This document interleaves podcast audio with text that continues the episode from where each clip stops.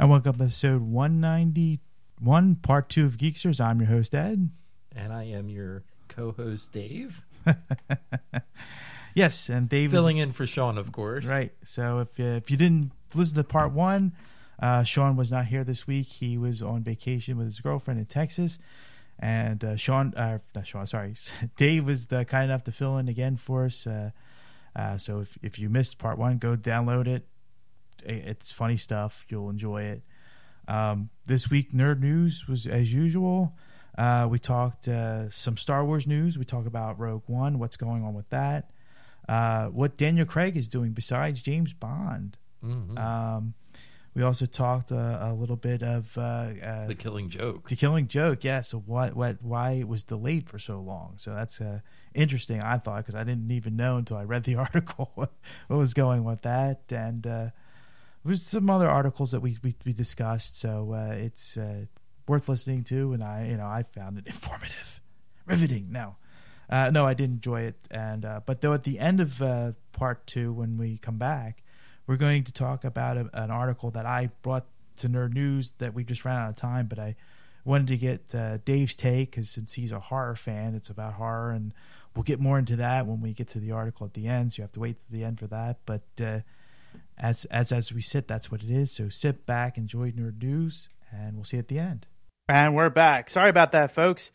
Uh, I don't have uh, Sean's iPod here when we do the music, so uh, kind of some songs skipped over. So I do apologize if you missed a few songs you want to hear them. Um, sorry. Anyway, uh, Look up Stephen Lynch. You can hear them more. that's right. Yes, funny guy, great, great, uh, great uh, musician. Anyway, uh, it's time for nerd news. You ready to go? Sure am. All right, we're going to start off with our first one. Uh, James Bond. Let's talk about James Bond a little bit. Daniel Craig in particular, not the the uh, James Bond, but uh, he's actually uh, there's there's controversy whether or not he's going to be in the next film. Uh, uh, it sounds like he's going to be. Like there's there's definitely reports of he's he's kind of tired of playing Bond. He Yeah, it definitely seems like it's going to be the last one. He, Right. he's verbally said it a couple times. so we- we might get another Bond after that. And of course, there's a lot of names in the ring, but that's not the the reason why I'm, I'm bringing this up. Is is that he's actually heading to TV as his next role. He's going to be on um, Showtime, I believe. Showtime. You're right. You're exactly right. And uh, he's going to do a limited run series for Showtime. It's called Purity. It's going to be a 27 episode run, and it's going to be in a, like a two years of uh, uh, of se- se- seasons of shows, but they're 20 total. So it's a limited run, and uh, his character is going to be. Um, uh, I had it here for a second, and I just lost it, and I'm just keep babbling on. Andreas Wolf is the character uh, in the uh, series Purity. So yeah, he's good. Apparently, that's a, a big role, so he's going to be in a lot of a lot of that show. So uh, it's going to be interesting to see well, like how much they're going to film of this, and uh, how we're going to see, you know, um, of it. Uh, now, uh, do you have Showtime at home by any chance? or- No, I don't. I have stars, but apparently it's based on a book series, from what I understand. Which, Yeah. Which uh, covers a lot of characters, but fortunately for the Daniel Craig fans, his character is one of the main ones that keeps popping up. Mhm. So even though it's going to be like an overspread uh, story of multiple uh, people and situations, Right, and they're all going to like kind of their lives are going to cross amongst each other as the series goes on, right? And the characters range from idealists to murderers, and their locations range from the middle of nowhere in Bolivia to the middle of East uh, Harlem. So it's going to be all over the globe, and uh, you know his character is described as charismatic and mysterious. So, uh, which I think is kind of a James Bond-esque character in a way. I mean, if you you know, because that's kind of how Giant. Well, sure. well, I mean, I don't know if Daniel Craig plays him mysteriously. Do you think he plays him mysteriously out of all the Bonds that you remember watching, you know, as your kid? Yeah, maybe not mysterious. Yeah. You're right. So, uh, yeah, I mean, you know, go forward to that if you're, you know, if you have uh, Showtime, maybe they'll have it on Blu-ray and DVD. We'll definitely let you know if it's coming out on the releases of the week section. Um, but uh, yeah, so uh, there you go. I'm going to post this real quick here on, on Twitter and Facebook so people can read the article and uh, and see if they're interested or not. Um, this next article, though, is I am very excited about. Yes. I'm a little excited about this one myself because, you know, this is uh, something we both grew up on as kids. I think uh, you know, coming home from uh, school or, or during lunchtime. Uh, uh, you know, Sean used to say, "Oh, I used to go home for lunch, and I used to watch Batman, the '66, you know, the original Batman." And uh, but it's Adam West and Burt Ward are going to team up again to to reprise the roles of the dynamic duo. Yes. And uh, according to the article, it seems like there's some question if it's the animated hour and a half special that they're going to be working on for DVD or if this is something completely different. Right, right. Um, now, uh, I, I'm assuming just just out of a hunch Mhm. because of their age and everything. I'm, I'm assuming that he must have been referring to the the animated movie that's coming out that uh been talked about for over a year. But uh, it does seem like there's some speculation because he made it sound s- s- like such a new thing. Mhm. Like, hmm, maybe there's they're working on something else on top of this. Yeah, he said mentioned this in a re- in a recent appearance at MegaCon 2016. Uh, he says, "Well, I have a gag order." Stayed at West, but that didn't stop him from continuing. Me and Burt have been working on a new project that's been going to knock your socks off. And believe me, it's our Batman and Robin. So uh, yeah, like you said, it could be the animated or something new. I, I just find it funny if it was a live action, you know, because That would be hilarious. this, there was a story. I don't know if you remember this or not. When we were uh, when we were younger, uh, in the Batman movie, there was they there was a scene in there where the Batman and Robin they they didn't have their Batmobile, and the and Batman goes, "In our fine physical conditions, it'll be faster if we run." And they ran in the in the movie. And Ed and af- I laughed and kept rewinding that one. This is back when it was on VHS. yes, And we must have rewound that like 10 times and we just kept laughing. But there was one point we were we were at a shopping center, if you remember this or not, and our car was you. I think you were driving at the time, or I might have been driving. I don't remember which one of us was driving, but we were parked far away, you know, and it was just like we were kind of like tired, and you were like, in our fine physical conditions, it'll be faster if we walk. and we walked to the car and it was a walk but then of course there was like some commotion going on and then you were going you know what maybe it better if we ran because there was an altercation going on at the time in front of it was an outside mall, a strip mall type of uh, scenario, and the two of us just ran because we didn't want to get involved because there was like a, a couple fighting and they were really loud. I, do you remember that at all? I, I remember it vaguely, yes. And uh, Ed and I, uh, as fun as our conditions are, we both of us don't like getting hurt. And uh, yes. if the woman would have shouted out to us for help, I think I would have pretended like I didn't hear her. Yeah, yeah. I kind of. I think I agree with that one. Uh, I'm looking forward to it. I mean, I always enjoy them as Batman and Robin. You know, Oh, they're always those classic two that you know. and and you know I've said this multiple times. Uh, Adam West and Burt Ward were both assholes when I met them in person. Yeah, Ed has similar stories. I'm not going to go into it, but with that being aside, as entertainers, especially Adam West, he tickles me pink. yeah, I love him as the mayor and uh, uh, Family Guy. yes, I, I I love his wit. Um, I just I just can't see how this could go wrong in any way. so their their personal lives aside, I'm very excited about this, and I I hope it's an animation where it has some detail to it. Remember their their early animated series after the show went off the air. hmm It was good, but it was like that very drab, not many colors, not many details, Hanna Barbera look to it. yes. I would like to see a real sharp, detailed anima- animated movie where you could see like the pinstripes of the old classic TV show Batmobile with like the, the reddish orange stripes and Well, they did a they the did detail of the cave. You know what I mean? Yeah, I'm saying there were there was there's a there's like a '66 Batman comic book that's very detailed oriented. I mean, it that's looks that's how I would like to see. yeah. So I mean, uh, they can do it. It's not it's not a question if they can. They can definitely do something like that. That's what my, my point I was trying to bring up with this. But I, I I would love to see that too. I mean, they, it would just bring me back as a kid. I think watching it and enjoying, Oh, absolutely. you know, Yeah. especially with with Burt Ward and Adam West in the in the roles. It's just would blow my mind. And wouldn't it be awesome? Like, know how at the end of Mike Tyson Mysteries, you see the real Mike Tyson at the end. yeah, I would love to see their two fat asses at the at the end actually dressed up as Batman and Robin, doing like a little talk as like the credits are rolling. I think that would be hilarious. that That would be funny. Yeah, you're right. I, I I'm laughing at it because I can picture it in my head. That's the thing. It's so funny because I too watch the Mike Tyson Mysteries, and if you kids, if you haven't seen this, try. I mean, it's on late at night. I think it's a quarter twelve on Sunday nights. It might be on tonight. I think there's a new episode on. But it's just hilarious just to watch the Mike Tyson Mysteries. And then, like I said, at the end, he's sitting there in a tracksuit because that's his uh, outfit in the in the show. Cartoon, yeah. and he's wearing that tracksuit in real life, sitting there, and he'll tell a story that's related to what happens in the cartoon that might actually happen in real life with him, or a question that would come up because of, of what the episode was based off of that he would talk about. And it's just funny because he, he actually, because a lot of his, if you don't know the show, I'll explain a little bit. Sorry to, uh, but he had pigeons come in to he uh, uh, to his uh, to his house, and they they're tied notes to it, and he reads the mystery, and then they have to solve it. And it's not like murder, death; it's goofy mysteries that they solve, and it's him and his adopted daughter, a ghost, and a pigeon who's uh, uh, uh, voiced by Norm Macdonald. Who was cursed by a witch, I believe. Yes, And uh, be- over cheating on his wife or something.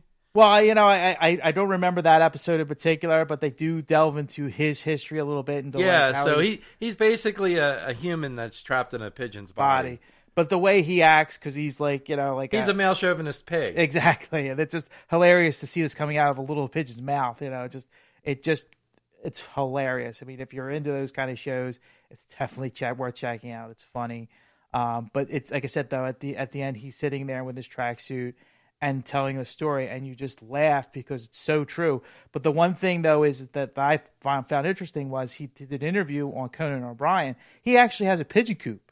Yeah, I have heard that actually. I was very surprised. It's like And I, don't, I don't know how he stops his tigers from eating them. I don't know. It's like art imitating life or life imitating art or whatever, but vice versa. And he's such a good sport. I mean, the writers for the show make Mike Tyson seem a little stupid, to say the least. Mm-hmm.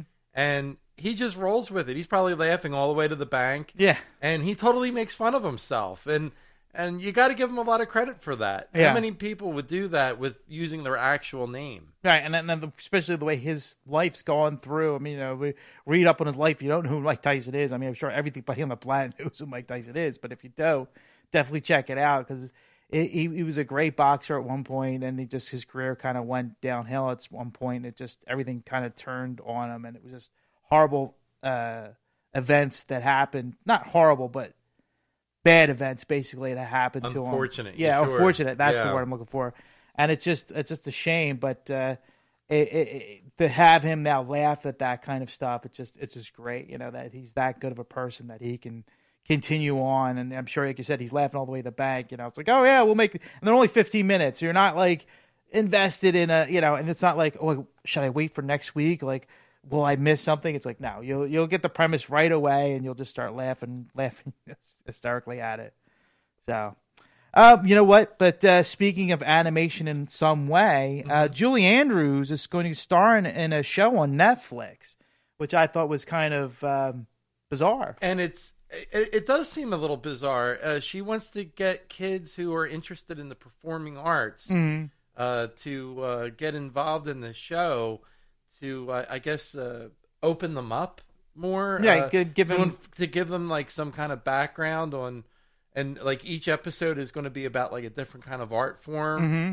and uh, there, there's going to be jim henson puppets Right? Yes. and uh, they're going to be new to the art that that's uh, this particular episode is going to cover each week, and they're going to be called Greenies.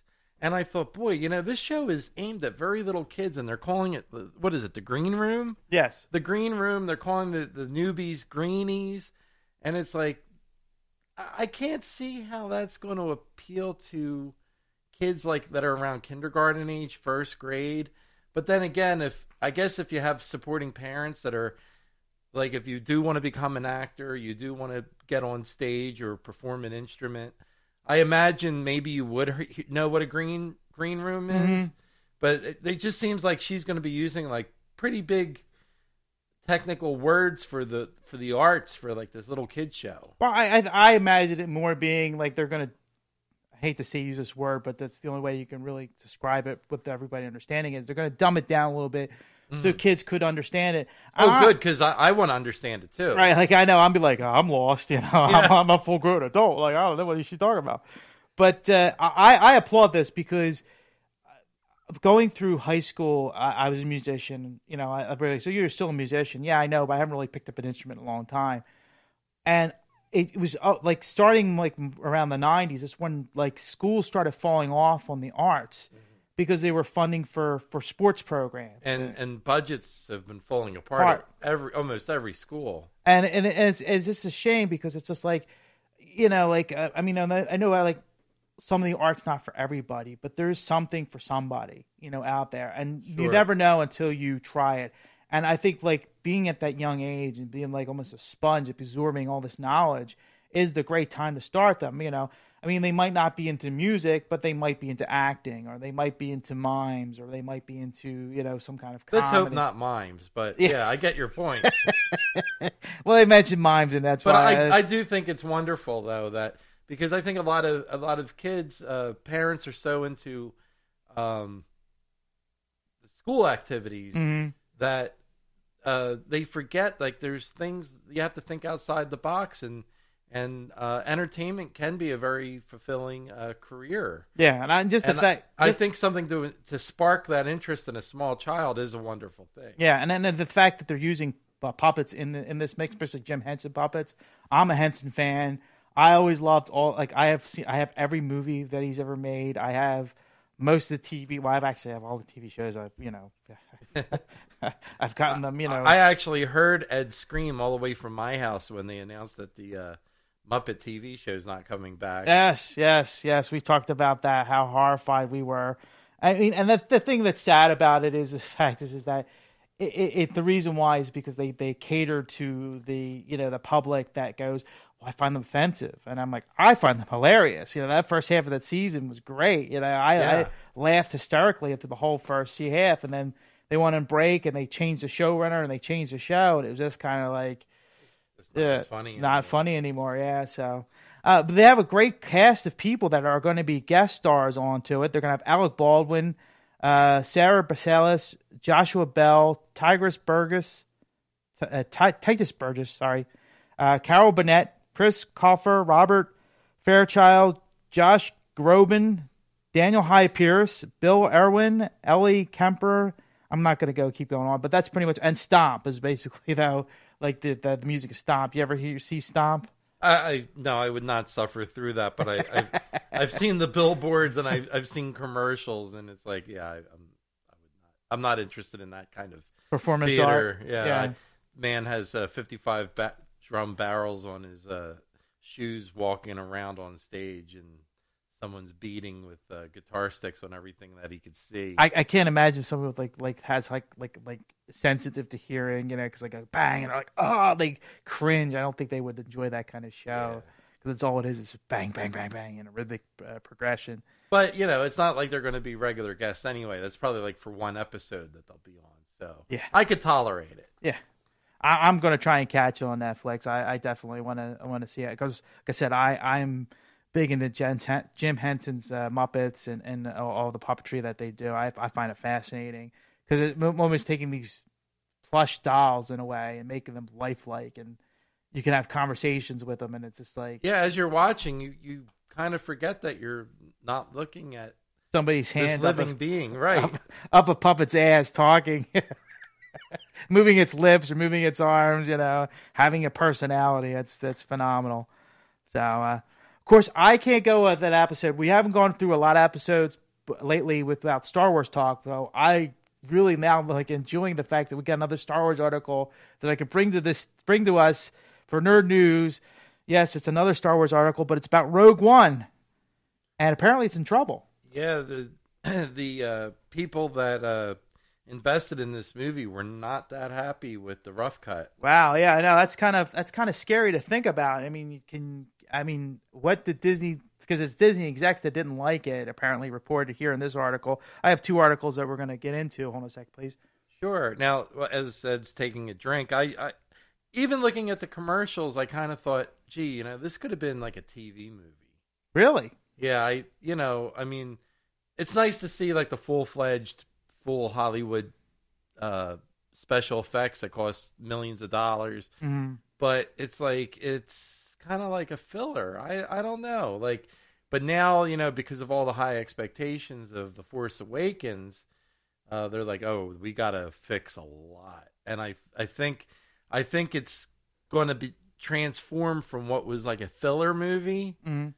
to something where Rogue One will become a movie of its own Right. kind of thing. In in addition to filling in some blanks of what happened after Return of the Jedi. Right, right. And, and then the thing, no, this is this is before Return of the Jedi. This is uh, Oh, this is before Return. right. Of the This is before the New Hope uh, or New Hope, uh, uh, Star Wars, the first Star Wars film. This is basically Oh. how they get the battle plans. I think it was was the idea was a it's a heist movie. Mhm. as as was as we as as uh, Sean and I were talking about it um, a couple months ago. You know, we think it's going to be like them stealing the plans of, of the Death Star and how to find the weakness and, and that kind of thing. And we also would be great if it, you could see Princess Leia's ship, like almost the beginning of New Hope, as the end of uh, Rogue One. How how cool would that be? You would see the ship being chased by the Imperials, and I was like, yeah, that would be really cool to see because you'd be like, it it just starts right off, and now it's a New Hope, so you're like in chronological order. That would Um, be cool. You know, I never thought about it as a TV movie. That's kind of interesting that you said that because I was, uh, I never thought of it that way. Um, we did have discussions back in the past, and I actually had more discussions yesterday at, at the our party I was at, uh, talking about uh, uh, Rogue One. I don't think it's going to do two two billion dollars. Like, Oh, no like, way. Like Episode Seven did. I mean, that was kind of like you got to see Han again, Chewie, Princess Leia, Luke Skywalker. Of course, you didn't really see Luke, Luke too much, but you knew he was going to be in the film at one point, and new characters, and you're going to see R two and, and three PO and so on. So you were going to see all the classic characters, and that's what people really who lived through the first well four, five, and six, well, however you want to put it, the first three movies that came out, not the the prequels. Um, that's what they want. They want those characters to to be there, and and and you're not going to see them in this movie. So I think that's going to be where you're going to kind of go. Is it going to be worth seeing? You know, if you're a Star Wars fan, obviously yes, because you want to see it. You can't go, well, I'm just going to wait for DVD or Blu-ray to come out, and I'll, I'll pick it then. So you're going to definitely see it. But I really just don't think it as a phenomenon. I don't think it's going to break box office records in any way. I think it's going to. I think it's going to make money for the for for Disney. I think it's going to make a lot of money. I just don't think it's going to be in the two billion area. I think it's going to make a little over a billion. I think worldwide. I think that's a fair assessment. You know, Well, that's pretty optimistic, actually. I- I think, you know- for this type of film. Yeah, but Disney, I think, is thinking they're going to do better than Episode Seven. Like, I think that's what they're hedging their bets on, Right. and why they're now doing reshoots. And this next article here, which is more about the Star Wars Rogue One, which I'm about to post here on on, uh, on Twitter and Facebook, is the fact is is how much they're going to shoot, and it's going to be forty percent of it. That's Is- really aggressive. that's yes, especially that they're still being optimistic that they can keep the December the December sixteenth release date. Yes, that is yes. But I mean, you know, with with, with Disney, I mean, they'll just work their slaves overtime, you know, twenty four seven. yeah. They'll just beat those little kids to now. Uh, yeah, I mean, uh, they're they're they'll they'll definitely. Uh, I think. I mean, it'd be interesting. I, I they want to do one every year, so for me, it's kind of like you know, December's it for this year. Like you really, I mean, maybe you could push it back a week, but I mean, what really is what's a week going to do? Right. you know, for the Christmas holiday. And I think they want to get it out before the Christmas holiday comes out. Exactly. But with all, if you think of all the effects that, that that's involved in each scene in a Star Wars film, Mm-hmm. to start now and to film forty percent of the movie and to put all those effects in, that is very aggressive. Yes. You know, um, and put out a movie that doesn't look like a half-ass uh, mess. You know, Mm-hmm. so uh, Well, apparently there's I wish them hope. yeah. Pre- apparently Christopher McQuarrie. If I butchered the name, I'm sorry. Like he listens, but I'm sure people know the name. Uh, he's he actually did a lot of the rewrites, and he completed it before the filming of the the film. So they held that aside, I guess, basically just in case they you know didn't like what they saw, and then you know you know. But that's the thing. Like they they said, this is going to be very expensive because they're going to do it in. um I think it I think it read was like going to be like eight weeks. They're going to shoot six days a week. Yes, eight days, eight day, eight weeks of productions and six days a week uh, of uh, all the reshoots to, to to get this done. and uh, I think that's uh, uh, a massive undertaking, especially with a December 16th release date. But the thing is, is that if they miss it, then where do you put it? Like because you know, like with us, we we understand movies like if it's in a January February kind of time frame, I don't think I don't think uh uh uh, uh, uh Jesus, I can't think of the name. I just the uh, film places, uh, uh, Theaters, the, not theaters, uh, uh, the people shooting the movies, uh, uh, uh, the producers. well, yeah, producers. Let's let's let's go with producers. I can't I can't. I, it was in my head. I do this a lot, by the way. I'm sure the audience that's been listening to us for years know that. Yeah, Ed's fucked up again. It's time for me to take a drink. That's the, the drinking game we have here. Um, but, but when they when they do this kind of thing where it's the it, it's like okay, we got to push it back. Well, January, February, they don't put a lot of faith in their films in in that time frame. That's why it's released. Like when Deadpool was released in February, they didn't give a lot of faith. They, were only- shocked. yeah, they got fifty million dollars. They go, good luck with it. Here, here you go. We're just pacifying the audience. We'll probably get like ten million out of it, and that's it. And they walked away with it. And then all of a sudden, Fox goes, "We knew it was going to be a hit. You know, that's the number one rated R-rated movie ever. Like this is like like we knew it was going to be this gangbusters thing. You know, and we only put fifty million dollars in. How great are we? We made this huge profit." You know and it, it- and that's the thing like like a lot of movies like you hear like summer blockbusters all of a sudden like something happens they have to do reshoots and then they put it in january february and it just falls. You you you could tell that that movie just was not going to do well and they know it. And they're just they released it because they put so much advertising into it that that's like we'll, we'll get our advertising dollars back and hopefully the budget back and you know break even at least. And that way we can just you know wash it away and you know and, and didn't lose any money off of it so those those kind of things. And then of course when you get into May to August or September time frame, that's the summer blockbuster movie set.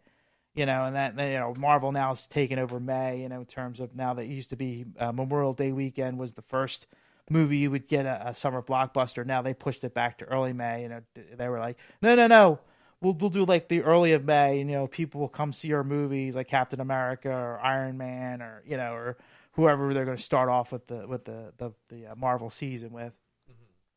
And then of course October, November, you've got the horror genre guys coming in, you know, doing their their thing, and then this, this December's more of the the holiday, you know, Christmas, Christmas prep, yeah. yeah. So you get, so it's it's interesting to see. It's like, well, they they promised the 16th, they pushed it back, you know. You kind of shoot. Well, hopefully they do like a May. Like I would see like a Memorial Day because that's the original trilogy. They did that like in the in that kind of time frame because it was popular day. And Sean's always one of those uh, uh, old schoolers. You know, he's like he's like that's when Star Wars. It's not May the fourth. It's May twenty fifth. That's when usually the, the Star Wars movies came out in the original trilogy. That's when they should put Star Wars movies out, not in December. Like that's just you know sacrilegious. You know, like He's a purist in that sense.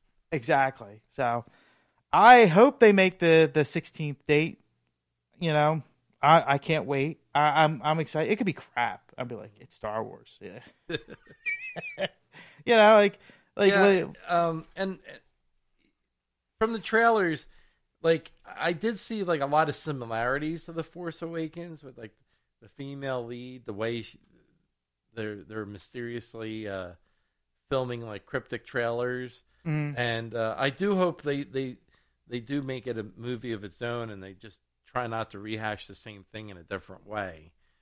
If, if you know what I'm saying? No, I'm, I'm not getting your like, point on this Like one. I, I kind of got like, it seems like they're they're shooting for like the same exact kind of uh, vibe that they they when they uh, were advertising the Force Awakens, hmm you know. And uh, I do hope that there's some unique traits in this movie that that makes it a movie of its own, and it's just not just riding the coattails of their successful The Force Awakens. Right, right. Yeah, you know, and and I, it's it's hard to say what what's in the minds of these executives when they're sitting back and you know because they want to print money. That's all they really Yeah. want to do. They're not. They don't really care about the product.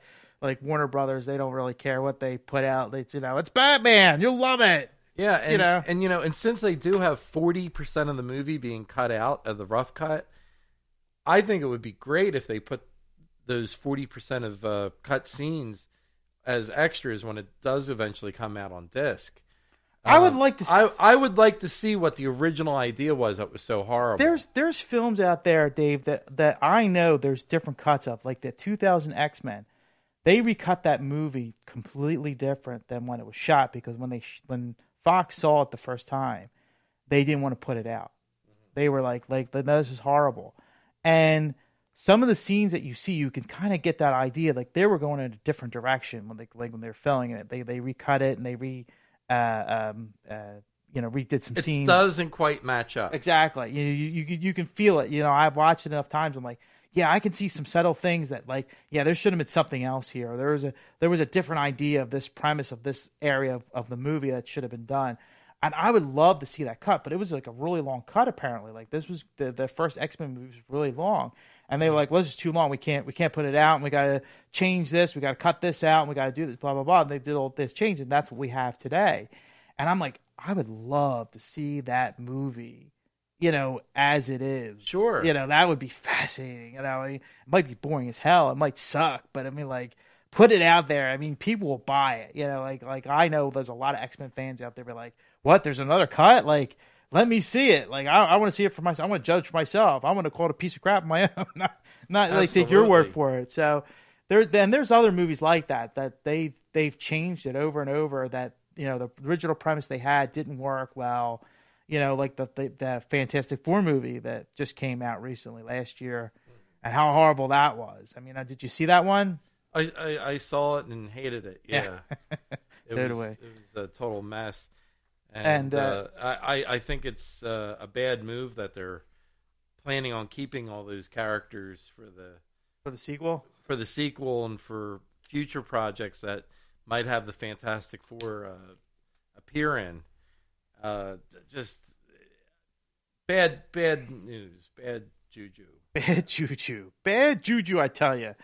Um, yeah, you know, so yeah, so hopefully we're gonna get a better movie. You know, I don't know what to say about that. You know, I, I mean, I one hope- would hope it is Star Wars. you know, and I do trust Disney. That's the thing. I mean, like, I mean, out of out of all the movies, how much how much think they've gone wrong with with with uh, with with their movies? Like any of their movies at all? Like, have you gone and go? Ah, it was a shitty movie. You know, I I, Not in a while. Yeah. I mean, recently Disney's been pretty much on point. I mean, I, I know there was like a, a bunch of '70s live action movies they put out that people weren't too crazy over. Some people kind of reminisce and like them. You know, like like Herbie the Love Bug. A lot of people did. Well, it was starting in the '60s, but uh, some of the later ones in the '70s, or the Apple Dumpling Gang, or the Apple Dumpling Gang rides again. Remember them? Yeah, sure. The Cat from Outer Space. I loved them as a kid. That darn cat. Yeah. Ah, I could go on and on, but I won't. All right, let's move on. Uh, well, we, speaking of Disney, we're going to move on to Marvel here. Uh, it looks like they have another person for cable. Apparently, they've made the statement of, of if anybody who has not seen the movie, at the end of the movie, there's a bumper of um, a Deadpool coming out, like in the, Telling us who his next villain's going to be. Yes, basically, or, or the next, you know, they're going to have uh, a, a, a character, uh, a Cable, and uh, you know, I, I re- believe it or not, I don't know too much about Cable. I've read Cable here and there uh, uh, as a character because he's he's part of the the two characters that I like in the series of uh, Cyclops and Jean Grey. Um, but uh, one of the one of the guys is uh, Adam Copeland, and the people like who? Uh, this, he's considered Edge in the WWE uh, Wrestling Federation uh, um, uh, thing. He's a former wrestler. I think he's retired at this point. Um, so he he he uh, a, a apparently a, fan uh, tweeted him said he would like to see him as Cable. He thought he'd be an interesting choice, and of course, Ed, you know, Edge said, "Yeah, it's not a bad idea." you know, he goes, "I, I I'd be behind that. I, I'm, I'm I'd be in if they uh, called me up and uh, offered me the role." Um, yeah, It, it wouldn't be the first time that they used uh, a WWE superstar. Um, I I know I've told Ed off the air many times. Tyler Mane is Sabretooth. yes, The the guy that replaced him, it was like, what the hell were they thinking? He doesn't even look like him. right, And you know, um, yeah, I, I think they can make this work. I think they can make the Edge uh, really a good, likable character, and he does kind of have the look. mm-hmm. You know, Well, the thing is, uh, Dolph Lundgren, uh, everybody was thinking would be the perfect choice for Cable. a little old now. Yeah, that's the that's the I thing mean, I he- always say. I'm like I'm like I'm like you know what? I'm, I'm on board. If it was 30 years ago, I'd definitely be on board. Oh, he would be the absolutely. he'd be the guy. I think yeah, you know he's he's my first choice. I would be into that one. But uh, yeah, no. I mean, you know, what is he? Sixty-five now. That would be like watching Rocky Seven or whatever it would be, and Sylvester Stallone's still fighting in the ring. It's like, come on now. I'm gonna I'm gonna see if I can look his name up, see how old he's actually is, because that's uh, yeah. I mean, I think you're right. I think he well, I think he's in his 60s. Um, And speaking of Dolph Lundgren, a lot of people don't know this. You know, he's like a, a genius. He, his IQ is like through the roof. He's not just really physically fit and a, and a halfway decent actor. He he's a very intelligent man. yes, Yeah, very well read. uh, 58 he is. 58. Okay, well, 50. he aged badly then because I thought he was at least 10 years older than that. But he, he still has muscles and probably could still kick me me and Ed's asses uh, without even trying. Oh yeah, definitely. Yeah, that's what uh, you know. Because yeah, because uh, Sylvester Stallone. You know how old Sylvester is? 67? Close, very close. 69. 69, the sex year. Uh, and he, I mean, he still does. He still does a lot of action. I mean, especially with the Expendables movie, and there was that other movie was a Hitman or something like that, and he Yeah. did. And you know, and we watched him, and it's like you know, wow, it's great. And you know, I, I'm still wondering what's up with his eyebrows though, because it looks like sometimes he paints them on or something. Like Yeah, that. I, I think uh, he must have had a facelift and uh, his skin just can't let his eyebrows naturally go back down to where they belong. All right. All right. Uh, well, speaking of Marvel, continuing on, um, apparently they're working on bringing the Submariner back to the uh, Marvel family in Disney.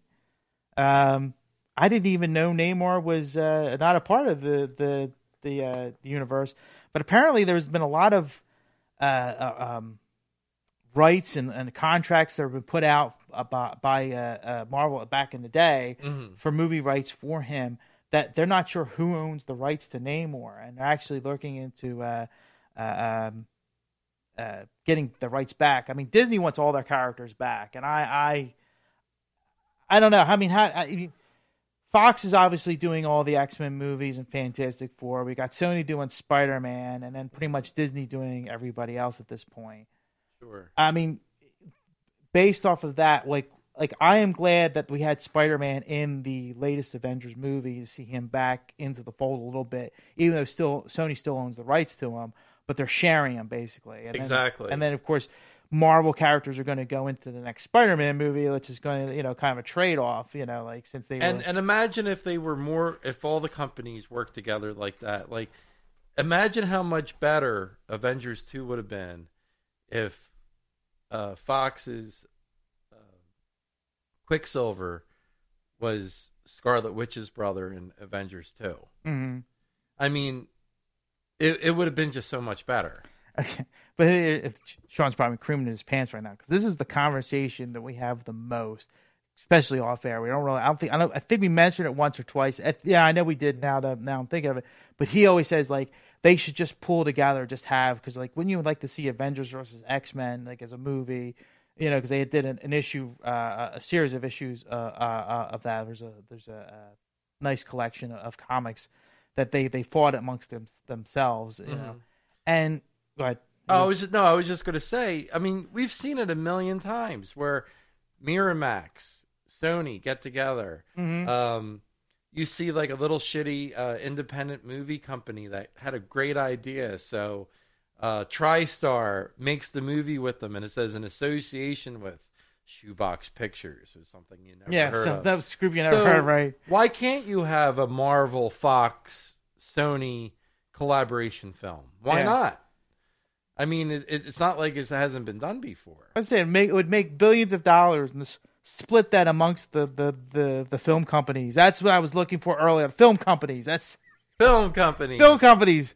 That's what I was looking for earlier. Anyway, imagine if all those film companies got together and shared the profits basically. I mean, you know, they could easily put in like, you know, 40, 50 million dollars a piece or, or you know, or 80 million dollars a piece and get like a 240 million dollar budget together. Oh, easy. And then like imagine all those characters being there together, and somebody writes a cohesive script with all these characters, and people just explode because it's just to see Spider Man with, with Wolverine, or you know you'd see uh, Hawkeye with uh, uh, uh, you know uh, uh, Cyclops, you know, and that kind of thing, and you know those different interactions that happen, and you go, wow, like that's just great, you know, to see all those characters together finally. And even Hugh Jackman said, he said, you know, Wolverine 3 will probably be his last appearance as Wolverine. Mm-hmm.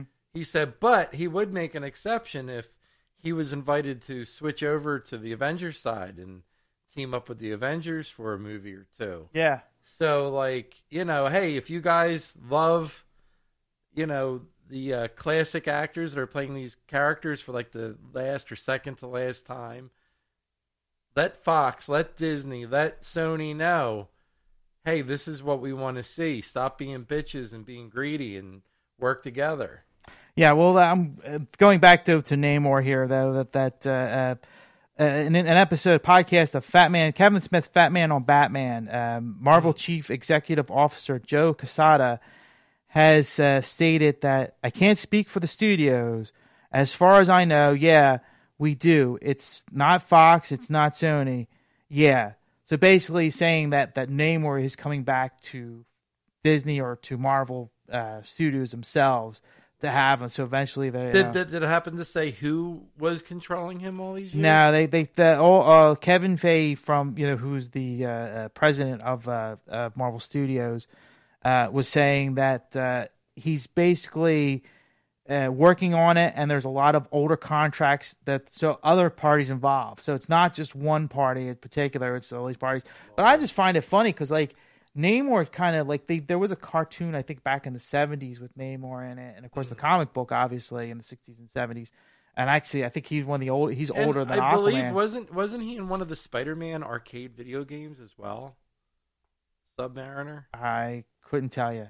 I don't know. I just which- remember playing with a uh, guy with his shirt off, wearing like these little green uh, bathing suit. that's that was that's that's Namor, Yeah. the Submariner. Yeah, Yeah, I I kind of thought that he was in a video game in the uh, '90s. in the nineties. Yeah, So I'm I'm sure back then it was you know a free for all. You know, and that's like I think that's where like kind of like the sign ups happened. You know, and they were they were uh, they were doing uh, uh, um, uh, that kind of stuff. So what? Ma- what do you think made them think of him? Do you think it's because of the Aquaman movie coming out and the Justice? Yes, League? that's exactly it. I'm, I'm, you brought that point in the story they were talking about. Since they were, they they feel that the the, the article feels that since Aquaman's coming out of a 2018 release date, that they want to kind of get their Submariner back, their Aquaman version, which I think is actually before Aquaman. Of course, I'm sure I'm going to get like a ton of messages saying who came out first because I it's they're very old characters, both of them. So it depends on uh, uh, what what the time frame was because a lot of people are now questioning like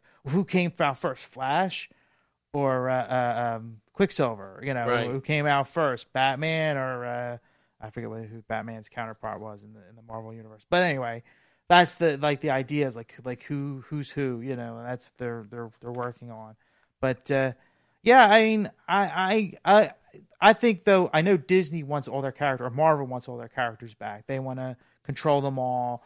They want to, you know, have them in their, you know, if they want to put them in an Avengers movie or put them in a, you know, a, a yeah, and I'm sure they want uh, kids to run into them in their theme parks too, Yeah. and on their cruise Exa- ships. Exactly. Yeah. Can you imagine Namor, the, the Submariner on a cruise ship? That would be great. That, would be awesome. And uh, not to go off on a tangent before you go on to the next article. Yeah. But I really hope this Justice League movie explains how in the fuck did did Aquaman get all those fucking tattoos underwater? I mean, like, do they have like a octopus like ejecting ink underwater, and they use like some kind of spined fish to to give the tattoos? Mhm. I just found him the oddest character to have tattoos since he's basically an underwater dweller. Yes. Yeah. That's, uh, that's, So- that's going to be an interesting, uh, interesting, uh, um, I hope they. I just what I'm saying is I, I hope that he just doesn't have these tattoos and and they're ignored. I I hope they they put a little insight and go, oh, okay, well that kind of makes sense. Or oh, Jesus Christ, what were they thinking? I hope because just to give a character tattoos to make him visually more appealing is odd for an underwater character. Well, especially that you're you're you're you're you're you're thinking, how how what are they doing to you know um, how, how are they tattooing somebody underwater? Right. I mean, basically, it's like it's not like he's. You know what? I'm going up to a, a, bar up, or I'm going up to a tattoo shop up in uh, uh, uh, the coastal city here, and and uh, getting my tattoos right. done. like I know? would like to see a little backstory. Like maybe he came up on an island where it was a bunch of tribes people and they treated him like a god, and uh, you know he decided to get the tattoos of those particular tribes Yes. I would I would just like to see something other than okay he has tattoos. Well, you're you're creating more questions than than visual stimulus. Well, next month uh, is uh, uh, the Killing Joke is coming out. The animated movie Batman: The Killing Joke. Is One of my favorite comics ever. I remember. I don't know if you remember this or not. This this is like when we were first started hanging out back in the, the late '80s, and we used to go to the comic book shop at, at Roosevelt Mall, and you used to have this gift uh-huh. of picking up a comic book and going, "This is going to be worth money." Do you remember doing oh that? Oh yeah. and we walked into a shop and not even a s- it was like a split second we walked in a shop and you grabbed the killing joke and going this is going to make a lot of money Yep, and I, if you remember, I like went in my pocket and I figured out how many copies I could buy, and Yes. I bought every copy of the first edition that I that I had in cash in my pocket. yeah that I, I bought a copy of it too that day too that, Yeah. i remember that and and next to uh, Return of the Dark Knight, it it really did go up. yes Yep. Yep.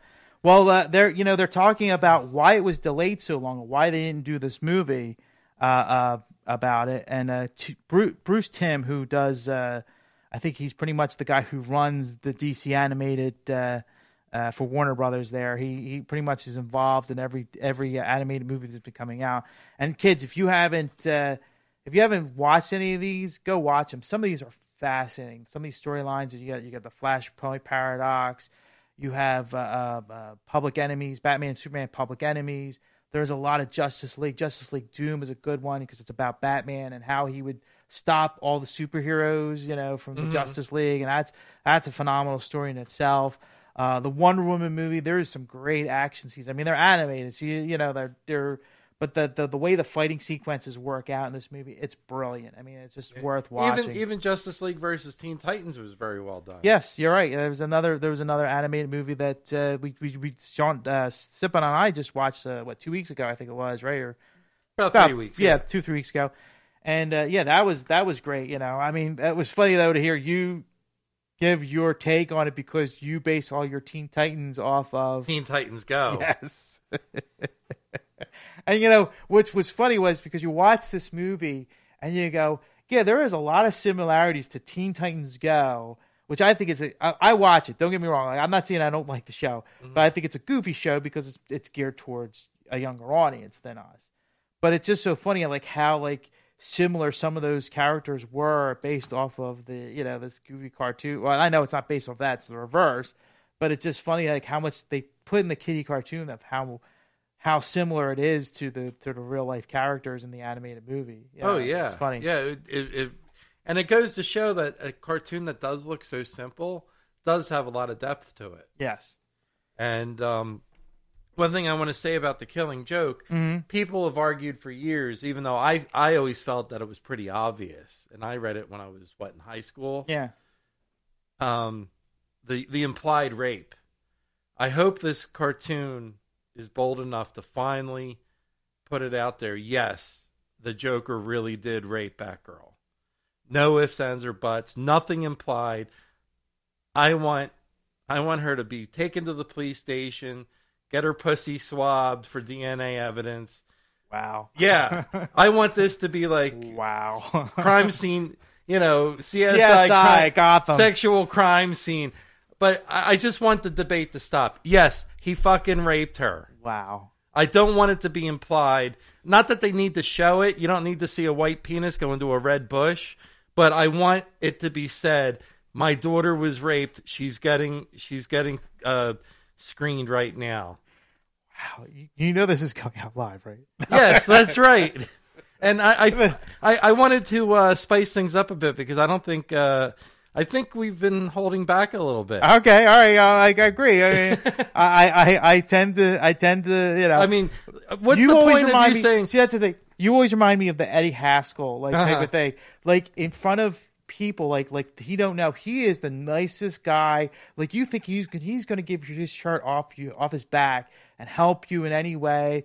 And he's very, you know, and he he is. He's a very polite man. He's a very helpful man. And I'm not saying he's not, you know. Yeah. But then there's times when we have conversations. I'm like, he goes to the deepest, darkest abyss. It's like, holy crap! Like you scare the hell out of me. right. You know, look, look. If if you're going to bother in the beginning of your show saying this show contains uh, mature content, uh, please be advised and be careful if you're easily offended or have children in the room. If you're going to do that, then stop being PG-13 all the time.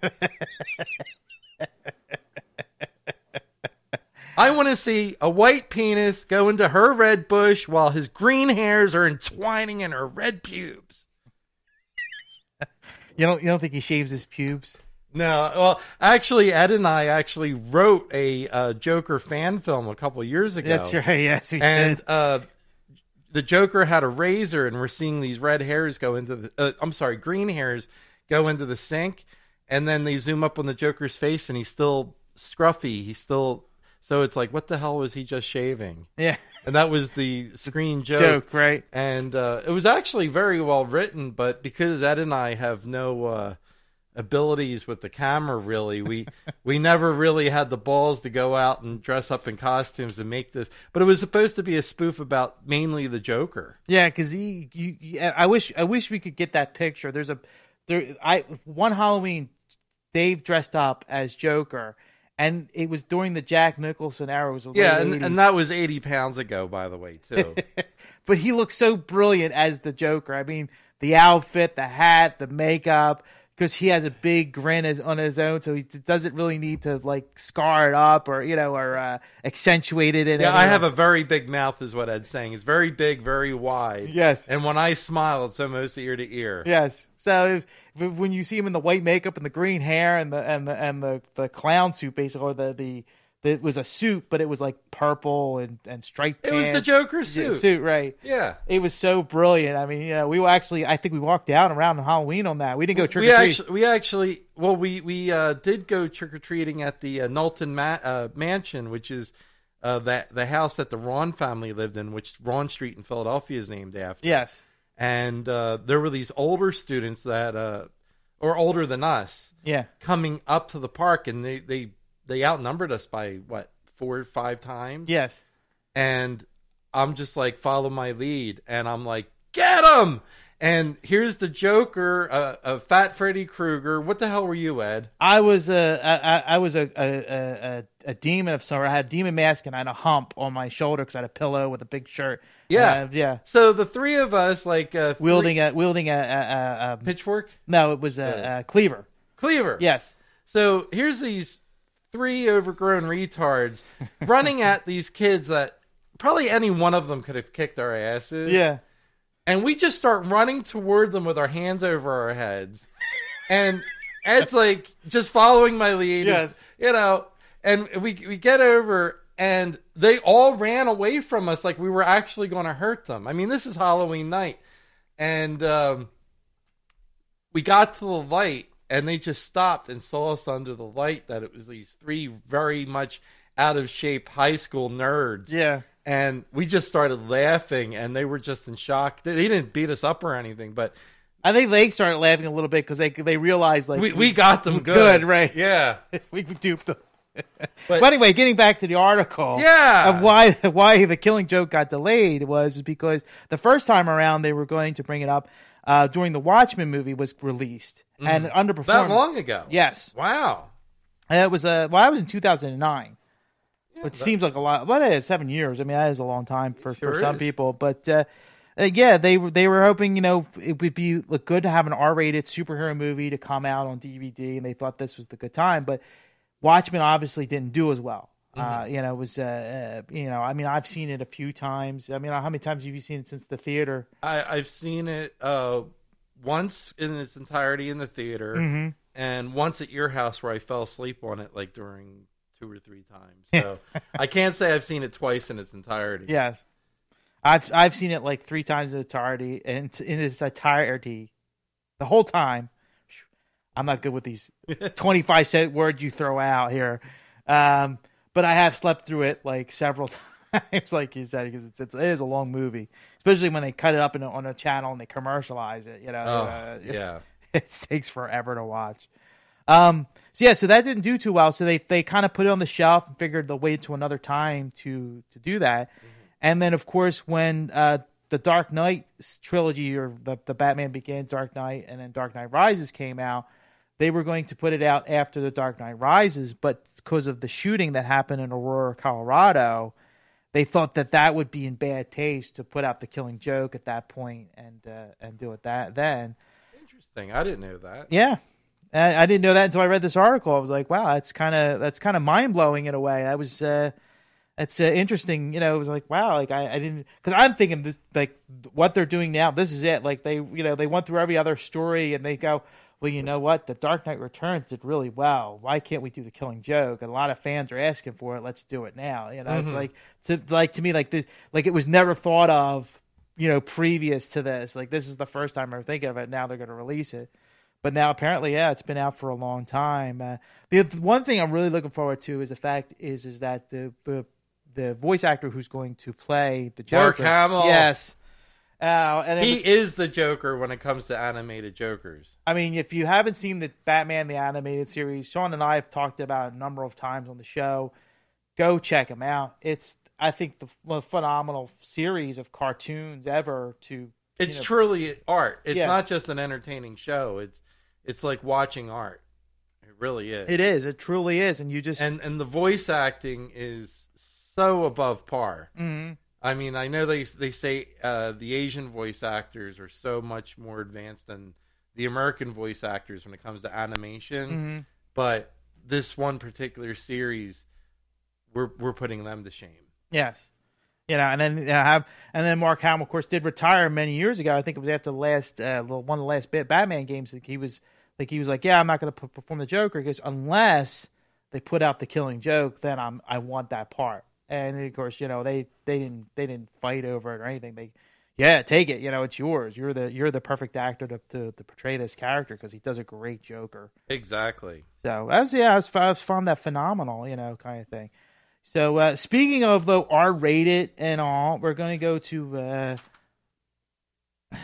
the last article here on our page. Wait a minute, you're gonna skip why America needs to see Captain America needing a boyfriend? I think I think it needs to be at least mentioned. Uh, come on. You want to talk about that one? I mean, you don't have to dwell on it, but you know what?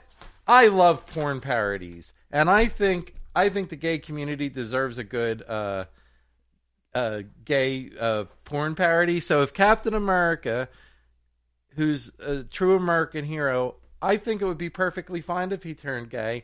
Then we would have a bonus. Then the porn studios, not in addition, could he finally come out of the closet and admit that he's gay, but the the porn industry can finally give us a good uh, gay porn parody, which I think is lacking in the porn industry. Did you read the article at all? No, I didn't. 'Cause this is this isn't about a porn parody. no, I'm saying it would it would be a segue Oh, to to give the the porn industry yeah. an opportunity to make a gay porn parody because come on let's face it there's there's a, some really great superhero porn parodies out there mm. but there's really none for the gay community Yeah. so I, I think this would i think it would be wonderful Okay.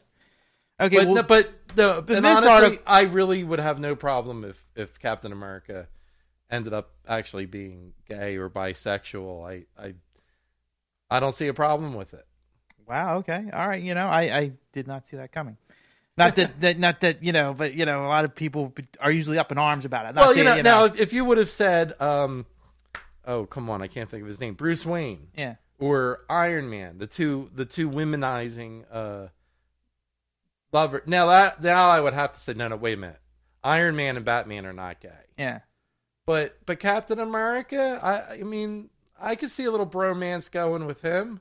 See, the only the only problem I have, like, I don't really have a problem him being gay per se. Uh-huh. The only thing that kind of thing is they were talking about it like he's out of place, like he's he he always feels like he's out of place, like that. He's get that feeling like he's not doesn't really feel like he belongs. Is Right. being coming out even gay. even when he was in his own time, he was never really in place. He's he was always awkward and Yeah, but that's the thing. Like it's it's not because he was you know sexually confused. It's because he he was a scrawny little kid, and he had asthma and all these health Right. defects. and then all of a sudden becomes a super soldier. and then they mar- they marketized them and and they turned him into like a, uh spokesperson instead of an actual hero. And- right, and then we- they they make him a hero in in the comic books, and they and they phrase him because after the war was over, they didn't need Captain America anymore. He was his comic book was was slipping, and I, I think they I think they canceled line or they just didn't write as much you know mm-hmm. for Captain America. And then they came up, I think in the late seventies, early eighties, they froze him. Yeah, they came up with a story like it was the end of the war, and he he got frozen, and then all of a sudden now he they thaw him out and now he's back you know captain america's Right. back everybody you know he's going to bring back the american way and and that you know he's going to truth and justice you know like superman was supposed to do and now it's captain america's turn and the thing is is that he fell out of place because all his friends were either dead or senior citizens yeah, you know and, and a his way man. of life is, is completely different altered. Yeah, I mean, So that's- a whole new world. to me that's the only problem i have with this article is the fact is is that the reason why they, they think he should be gay is because he's out of place it's not because he's sexually confused and he's not realizing he's gay or he should you know maybe he does and Right. he doesn't want to say anything it's just the fact that he's out of time he's out of place because he's not in this his time period you know Right. if he was a scrawny kid you know i don't know maybe he could be gay i don't you know Right. i don't know I, I just 40s. think that it it could lead without. I mean, as long as it doesn't become preachy in a, in a future uh, Captain America story in the comics. Mm-hmm. But I, I really do think it would be interesting though, because look at it. He grew he grew up d- during uh you know World War II Mm-hmm. as a young man, strong Christian values. He was raised that uh, being gay is a sin. He he was raised that if you are gay, you keep it to yourself. You and now he's in a generation where you you you, you, don't have to keep it uh, hidden. You you don't have to be as embarrassed about it. Many Christian churches are now open to it and understand that it's not a choice, and maybe this was like his last fear. Like Captain America has overcame so many fears. Now maybe he has to overcome the fear and admit, hey, you know what? I, I have to admit this to the world. This is this is my last fear I have to overcome. okay I th- I think it would be an interesting story arc.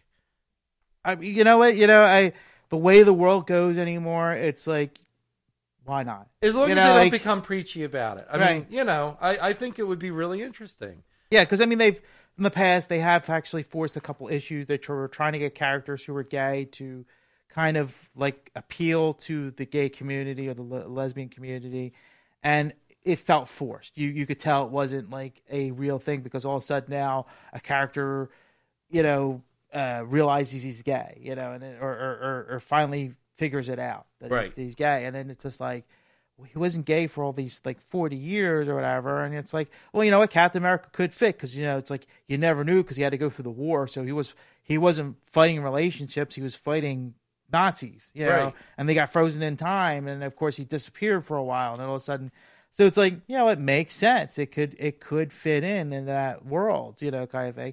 It's just for me it's bizarre because i've read captain america for a lot of years and it was just like then all of a sudden he becomes gay. It's just like, wow, it's kind of changes like a point of view. And it's just like, you know what? I just have to sit back and accept it and go, you know what? This could be a good change for Captain America. You know? Right. And and you know what? And and as far as a, a viewer or reader, look how many times we we've had a, a friend, and it's like you just assume they're straight, and then mm-hmm. a after knowing them for twenty plus years, you Yeah. find out that they're gay.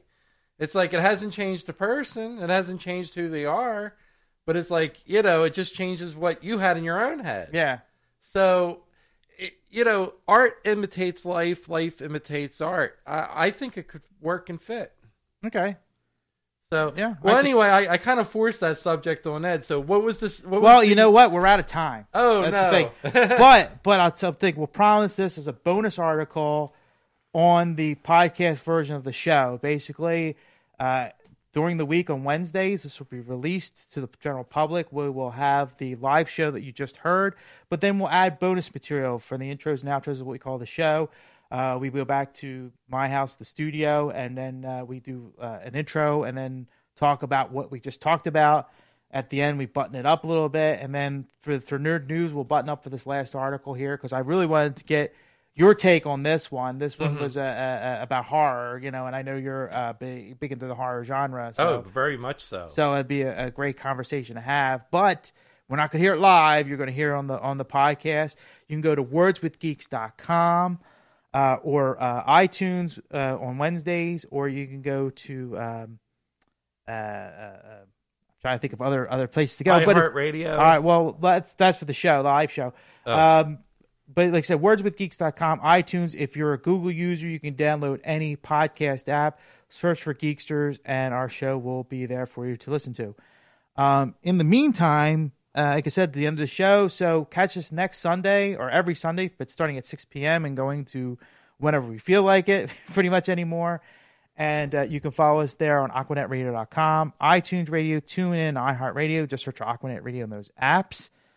Um, you can uh, follow us on Twitter at, at Geeksters, or you can go to Facebook, give us a like there. We'd appreciate it Geeksters Radio. Um, you can also contact Sean on anything we've talked about. If you go, hey, Sean, where the heck were you? These guys weren't funny or they were hilarious. I don't know why you, you should come back. Either way, doesn't matter. Send him dick pics. I always send him a dick pic. I send him a Dick Sargent, Dick York. Is that what that was in my mailbox? Yeah. I always find I find a, a person named Dick and I send it to people. I thought it was a slug with a trail. or maybe somebody stepped on it and its guts came out a little bit. Right. Yeah. Okay. Um. anyway. Um. So yeah. So check us out every Sunday night. If you want to get the rebroadcast, like I said, go to our uh, our, our wordswithgeeks.com and so on. Like I said before, uh, contact Sean at Sean at wordswithgeeks.com, or you can contact me, Ed at Ed at wordswithgeeks.com. Is there thing, anything you would like to have to contact you or like to mention before we uh, get off air here? Well, you can find me on uh, Facebook or Twitter under David M. Sitbon, S I T B O N. I'd love to hear from you. My uh, hat is tipped to Sean because uh, this was a little nerve wracking. So for you to do this every week and to, to carry Ed under your arms, uh, that's a lot of work. So I, I, I hope I made you guys proud. Wow! Wow! Wow, I'm never giving you a compliment again. Jesus. Wow. and on that note, bye! Bye, everyone. And we are back. And as I promised, we are uh, giving you a bonus article. And this is one that, uh, 'cause since Dave here is a uh, the biggest horror fan I know, he scared me on a number of occasions. Uh, but he does love horror movies. He's acted in a lot of horror movies, and uh, you know, so I, I I know he appreciates these kind of articles, and I I always do like to bring a horror horror article once in a while to, you know, because I know a lot of different people listen to the show. It's not just you know video game fans or. Uh, uh, movie bu- buffs. Well, I mean these are movies, but I mean like uh, uh, you know uh, superhero movies or star uh, sci-fi, you know, kind of thing. There is the horror genre, which I you know I've I've seen a lot of horror movies and some scare the crap out of me, and I don't like seeing those. some I'm like you know what I don't I don't mind you know like vampire movies sometimes or you know or uh, As long as they sparkle. yeah. I like the sparkly ones. They're pretty. Anyway, um, no, but they're talking about uh, Friday the Thirteenth, and uh, apparently they're going to reboot it here. Um, uh, let's see here. I'm going to go up. Uh, Paramount. They're doing press junket here for uh, Teenage Mutant Ninja Turtles: uh, Out of the Shadows. Pro- producer Brad Fuller was invited to comment on his work on uh, other projects and franchise, and he's toying with the fact of uh, rebooting the Friday the Thirteenth franchise. And uh, he stated in an origin that has, I'm sorry, it's an origin that no one has ever seen before. Obviously, Pamela is there, but a little different from what you've seen before. So uh, it goes on to say that the, the exact term used to describe Friday the 13th's latest Refresh is an origin-ish film. So uh, there you go. So that's the the basic gist of it. I'm just going to go from there, and I know you've you have a lot more to say about it, and I you know I, I want to get your your take on it, Dave. So Yeah, uh, well, you know, as a, as pretty much everybody knows, a couple of years ago they they did a Friday the Thirteenth remake, right, and um, it was okay, but it was kind of pointless. It was just seeing basically the same movie with the with just different actors and Mhm. slightly different style, a couple different kills, but might as well have been a sequel. okay, And uh, I know we've talked about different movies since you and I were in grade school. hmm And one of the things that kind of bothers me with even this reboot is that old urban legend that ever since Friday the 13th came out, they were planning 13 of them. hmm And I don't care if they're prequels or sequels. I would love one day for them to do a complete 13 stories around the original storyline. hmm So I am a little disappointed that they are doing a reboot, but I do appreciate that they are trying to be original this time around. And it's, Okay. they're not just rehashing the same story. hmm Um, one thing that was big in the horror community was they were saying that this was going to be a found footage movie, kind of like uh, the Blair Witch Project. Ooh. And uh, that gets old. It gives some people headaches with the jumping around camera Mm. um, I think your average viewer would get tired of that. I, I don't see a lot of replay value in a movie like that. Um, so apparently, this director has nixed that idea. So I'm thrilled that it's not going to be a found footage. Yeah, yeah. Because I mean, I always tell this story, and I'll I'll, I'll, I'll say it again. Uh, I I saw the Blair Witch Project in the theater, which Mhm. is which is very rare for me to see a horror movie, especially without you. I mean, like I remember, like there's a couple times you had nobody to go with, and, and you know, and I'm like, you know what, you you see crappy movies with me all the time. You know, I'll, I'll throw you a bone, and I'll I'll go see a horror movie because I remember we saw. It was a, a Friday the Thirteenth movie. Was Jason in Space? Mhm. Do you remember that one? the tenth one? Yeah. Yes, and and I, I laughed through that one. I thought that was the most fun, ridiculous kind of movie. Oh, that one was great. Yeah. I mean it. It made fun of itself. There was a hologram scene where they actually made fun of the early '80s with the girls taking their tops off and Yeah. getting killed, and Jason's trying to kill these holographic girls. yeah. The, uh, it was, It was very tongue in cheek, Yes. and it had some great kills and gore. yeah, and I mean, uh, and it was it was it was fun for me to watch. But I, but going back to the Blair Witch Project, not seeing it with you, I saw it with uh, a, a friend of ours at one point, uh, uh, Andy Filak. And, Yes. uh, he's a paranoid schizophrenic, and I've talked about him on the on the show in the past. And I always just remembered because Andy was going through a problem. He had he was thinking that his father was projecting mental thoughts in his head. Do you remember this? I remember you telling me. Yes. So we were at the time I was didn't have a girlfriend. You had a girlfriend at the time. That's why we weren't you were actually on a date with your girlfriend. Did my Or wife know? I don't know. I, I haven't told her yet. Okay. no, he, he was referring to my wife when I was dating her. There, Go on. Yes. And we I I at that point like you we avoided Andy because like I you were you were probably the best friend out of all of us to to hang out with Andy because you were willing to take him out to places and he stunk. I mean, he was he didn't bathe. He wore he wore stained clothes. He looked like a homeless person. Like you know, he lived with his father, but he never took care of himself. You know, and you were busy, and he really wanted to do something, and I couldn't think of anything, and I didn't want him in my house. So I went out with him, figuring, Mhm. you know, I'll, I'll, you know what, I'm going to give this kid a couple hours, and I'm, I'm moving on. And we ended up in Franklin Mills Mall. Now I know not a lot of people who listen to the show know where this is, but it's a mall that we rarely go to for movies. And it was like, It was currently renamed to the Philadelphia Mills. yes, Mall. yeah, but back then it was Franklin Mills, and the theater was in the back of the mall, which was like nobody went back there. So Mhm. it was like me and him and like a few other people, but they weren't really around. So it was kind of creepy to go out with this paranoid schizophrenic to this movie, and there was like we either saw it, we didn't care for it, there was nothing, and the only one that we could both kind of agree on was seeing the Blair Witch Project. And I'm thinking, this to me already looked horrible just seeing the trailers. Like I just couldn't fathom. I'm like, there is nothing else, and I don't know what else to do with this guy. And you know, it's like, all right, fine, we'll go see this movie. Mm-hmm.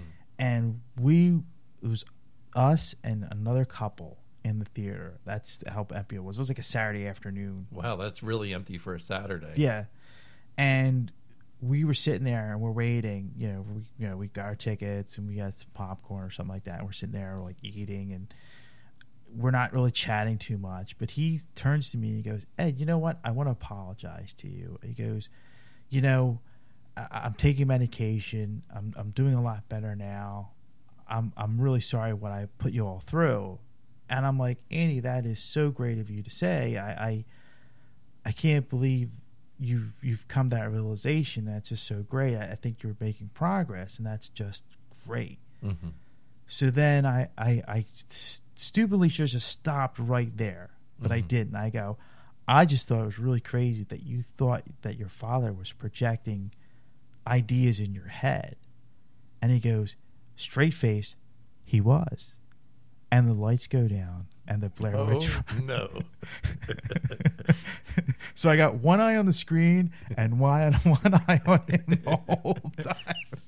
Where are all the exits? Let's take a mental note right now. I'm thinking, thank God we're not the only two in the theater. I'm thinking, I don't think you're killing somebody in front of witnesses. I couldn't leave that theater fast enough. That was the most scariest movie I've ever seen. Not because of the movies, because of who I saw it with. And that's I just always like to tell that story every time because it's like it was just so creepy for me that moment. It was just like, Eesh. so. But uh, anyway, go back to Friday the Thirteenth. yeah, Um, so uh, they're they're doing a reboot this time Mhm. where they're going to be changing uh, some of the things about Jason's origin, and uh, it sounds to me from the articles I've read that there's going to be some explanation this time. How is Jason this creature that gets these deadly blows and Mhm. stabbed in the heart and chopped in the head and he keeps coming back as like the zombie kind of deadite kind of creature Mhm. and uh, you know people are making stipulations but one of the one of the uh, ideas that uh, they were talking about is maybe the the mother Pamela dabbled in witchcraft Mm. but it it's going to go deeper into the hows and why Jason actually becomes this uh, immortal almost that can't die. He he Yeah. could decompose, but he can't die. Right. And uh, another thing that I found a little interesting was this is going to be the first Friday the Thirteenth movie where we get to see Jason's father on screen. Hmm. So we know really nothing about him. Uh, that might that might answer some questions. Right. It might also piss off a lot of fans too if they don't do it right. So it's you know there's a lot of pressure on this director. Uh, it, it it just fascinates me because it's like how many you said that I mean, it was ten that we saw that. The, yes, that was Jason X, that the you- one in cause, space. Because one thing is you you wanted they uh, I think I don't know if we mentioned it now or not, but we were talking about this on the ride home that you wish they made thirteen movies because it was around all- the original storyline. Right. I don't care if they're all sequels. Maybe some could be prequels. I mean, how far did they get to? Do you know off the top? Ten, well, ten, um, and then there was Freddy versus Jason, Okay. but that wasn't a true sequel. That was kind of kind of like a side story. right, right. So I look at it that there's nine sequels right now, uh, number two to number ten. okay, okay. Yeah. Wow. So they were three short of. They're the- three short. It's like, dude, make your fans happy. It's been a, it's been an urban legend since I'm 44 years old. Since I was 13, 10, 11 to 13 years old, I've been hearing this. Yeah. And uh, you know, hey, remakes can be great. Like people say, oh, remakes suck. Bad remakes suck. There can be good remakes. There could be really good reboots. Look at the thing. John Carpenter's thing blew away the original hmm you know um it's all into how original the story is. They can't just do a rehash of what we already know because then it's pointless. Hmm uh you you have to have good gore. I mean come on it's, it's a friday the 13th movie. You have to have shock. You have to have those jumping scares. Um but it also has to stay true to the to the feels of the the original 10 movies Right, right. because you know you could reboot it you can give them a whole new origin you could change the mother around but if if if you piss off the fans that could be a killer to the Friday the 13th franchise just like that horrid remake to A Nightmare on Elm Street pretty much killed Mm-hmm. A Nightmare on Elm Street to the point where Robert Englund said, "Hey, to save the franchise, I'll come back again." I mean, the man retired. He wanted nothing else to do with Freddy. He- he's done. Right. But you know, something has to be done because one bad movie can destroy a franchise. Yeah, sure, you're right. Yeah, yeah. But the thing is, is that like going back, like I've seen, you know, now that you know I've grown up a little bit and got a little bit like uh, less scary, you know, like uh, Mhm. less afraid. I guess would be the word. Um, I go back and watch those movies because now it's like so much time's going by. It's like it's not as scary as when I was a kid. You know, like I wasn't like you know creeped out. Like I, when I was a young kid, I'd be like, oh my god, Friday the Thirteenth. That's I'll have nightmares for for for days. For the you know? next week, yeah. Um, do you think though that they could pull that kind of stuff off, or they do you think they're gonna have to do a completely different stylization of the films to, you know, reboot that series? To you know, I mean, because obviously, if, if this first one's going to be successful, obviously there are going to be sequels going along with it. I mean, I'm sure they're once one is done, they're going to be thinking of the sequel right away, and if it's making a profit, they're definitely going to make two and three and four and so on until it doesn't, you know, profit anymore on it.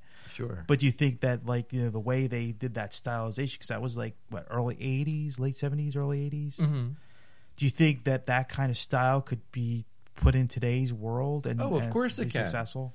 Sure, it can because new kids today that that weren't even born back then Mm-hmm. see Friday the Thirteenth one part two, and they go, "Oh my god, that was that was one of the most terrifying movies I've ever seen," and scares, good stories, they're ageless. Mm-hmm. Um, people know quality, especially nowadays, because we have so much access to things.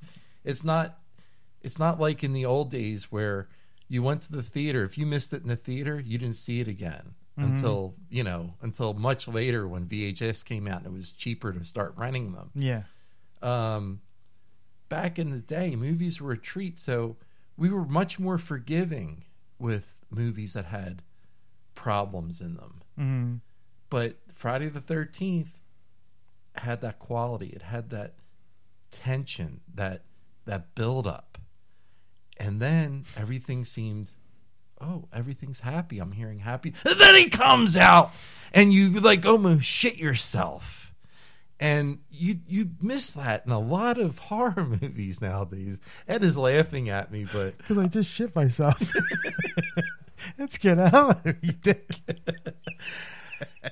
And if you don't have that, I don't care if the next movie he's on Mars. It's not going to matter. It's not going to matter if they do great costumes and great special effects. If the scares aren't there, if the coherent story isn't there, Mm. if the characters aren't likable and the unlikable characters aren't hated, people aren't going to watch it because there's a million other horror movies out there. It it cannot be just mediocre. This is a huge franchise. This has to look at the bar and make sure it goes above it. Mm-hmm. If you're just making a remake to do a remake like the last Friday the 13th, it's going to fail again and people are going to badmouth it. Mm-hmm. Uh, Halloween is a great example. There, the horror community is actually split. There are people that hate the Rod, Rob Zombie versions, the which were reboots. Mm-hmm. Some people hate it just because Michael Myers uh, had a bad childhood, and they say, "Well, that's not scary because he has a reason to be evil." Mm-hmm. the original Halloween was scary because he had a perfect childhood and he became evil anyway. Mm-hmm. And it's like, yeah, I see your point, but that's kind of a weak point compared to Rob Zombie went above and beyond trying to make things so brutal. Like I remember he held a, a victim up to a tree and just listen next time you see Rob Zombie's Halloween. When he stabs the person in the chest with full force, Mm-hmm. you can hear it rip through his chest, break through his rib cage, but then you hear that thump into the tree. Like that is brutal. Mm-hmm. Um, one of the reasons why Scream had to be edited down was because of sounds. The original Scream, it was not getting the rating that they wanted Mhm. because of the sound effect. Remember at the end where the two killers stabbed each other Mm-hmm. to to frame Yeah. so the dripping blood, all it was was the sound of dripping blood. It was so disturbing. They said, We can't give you an R rating. You have to tone that down. Really. Yeah. So the sounds have to be right. The storyline has to be right. But most of all, it has to keep you entertained and it has to keep you on edge. Then it has to get your. What the beauty of Friday the 13th compared to other horror movies, Friday the 13th would always let your guard down. Mhm. Something happy would happen. You think Jason got tied up or, or killed finally. Mm. You think they escaped. Everybody's happy. There's happy music. Mm. I don't see this in many other horror movies, which makes Friday the 13th unique. Mm. Then you hear the scratching at the door.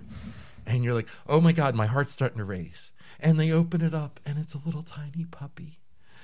And you're like, oh my God, it's my puppy. Even my little dog lived. And then smash! Jason smashes through the window and sticks a machete right through her fucking face. I mean, my God, talk about horror. That's beautiful. and it it's an art. It's a lost art. But Yeah. if you're not willing to do that for Friday the 13th, you might as well just slap any name to it Right. because it's not Friday the 13th unless you have those protocols in place.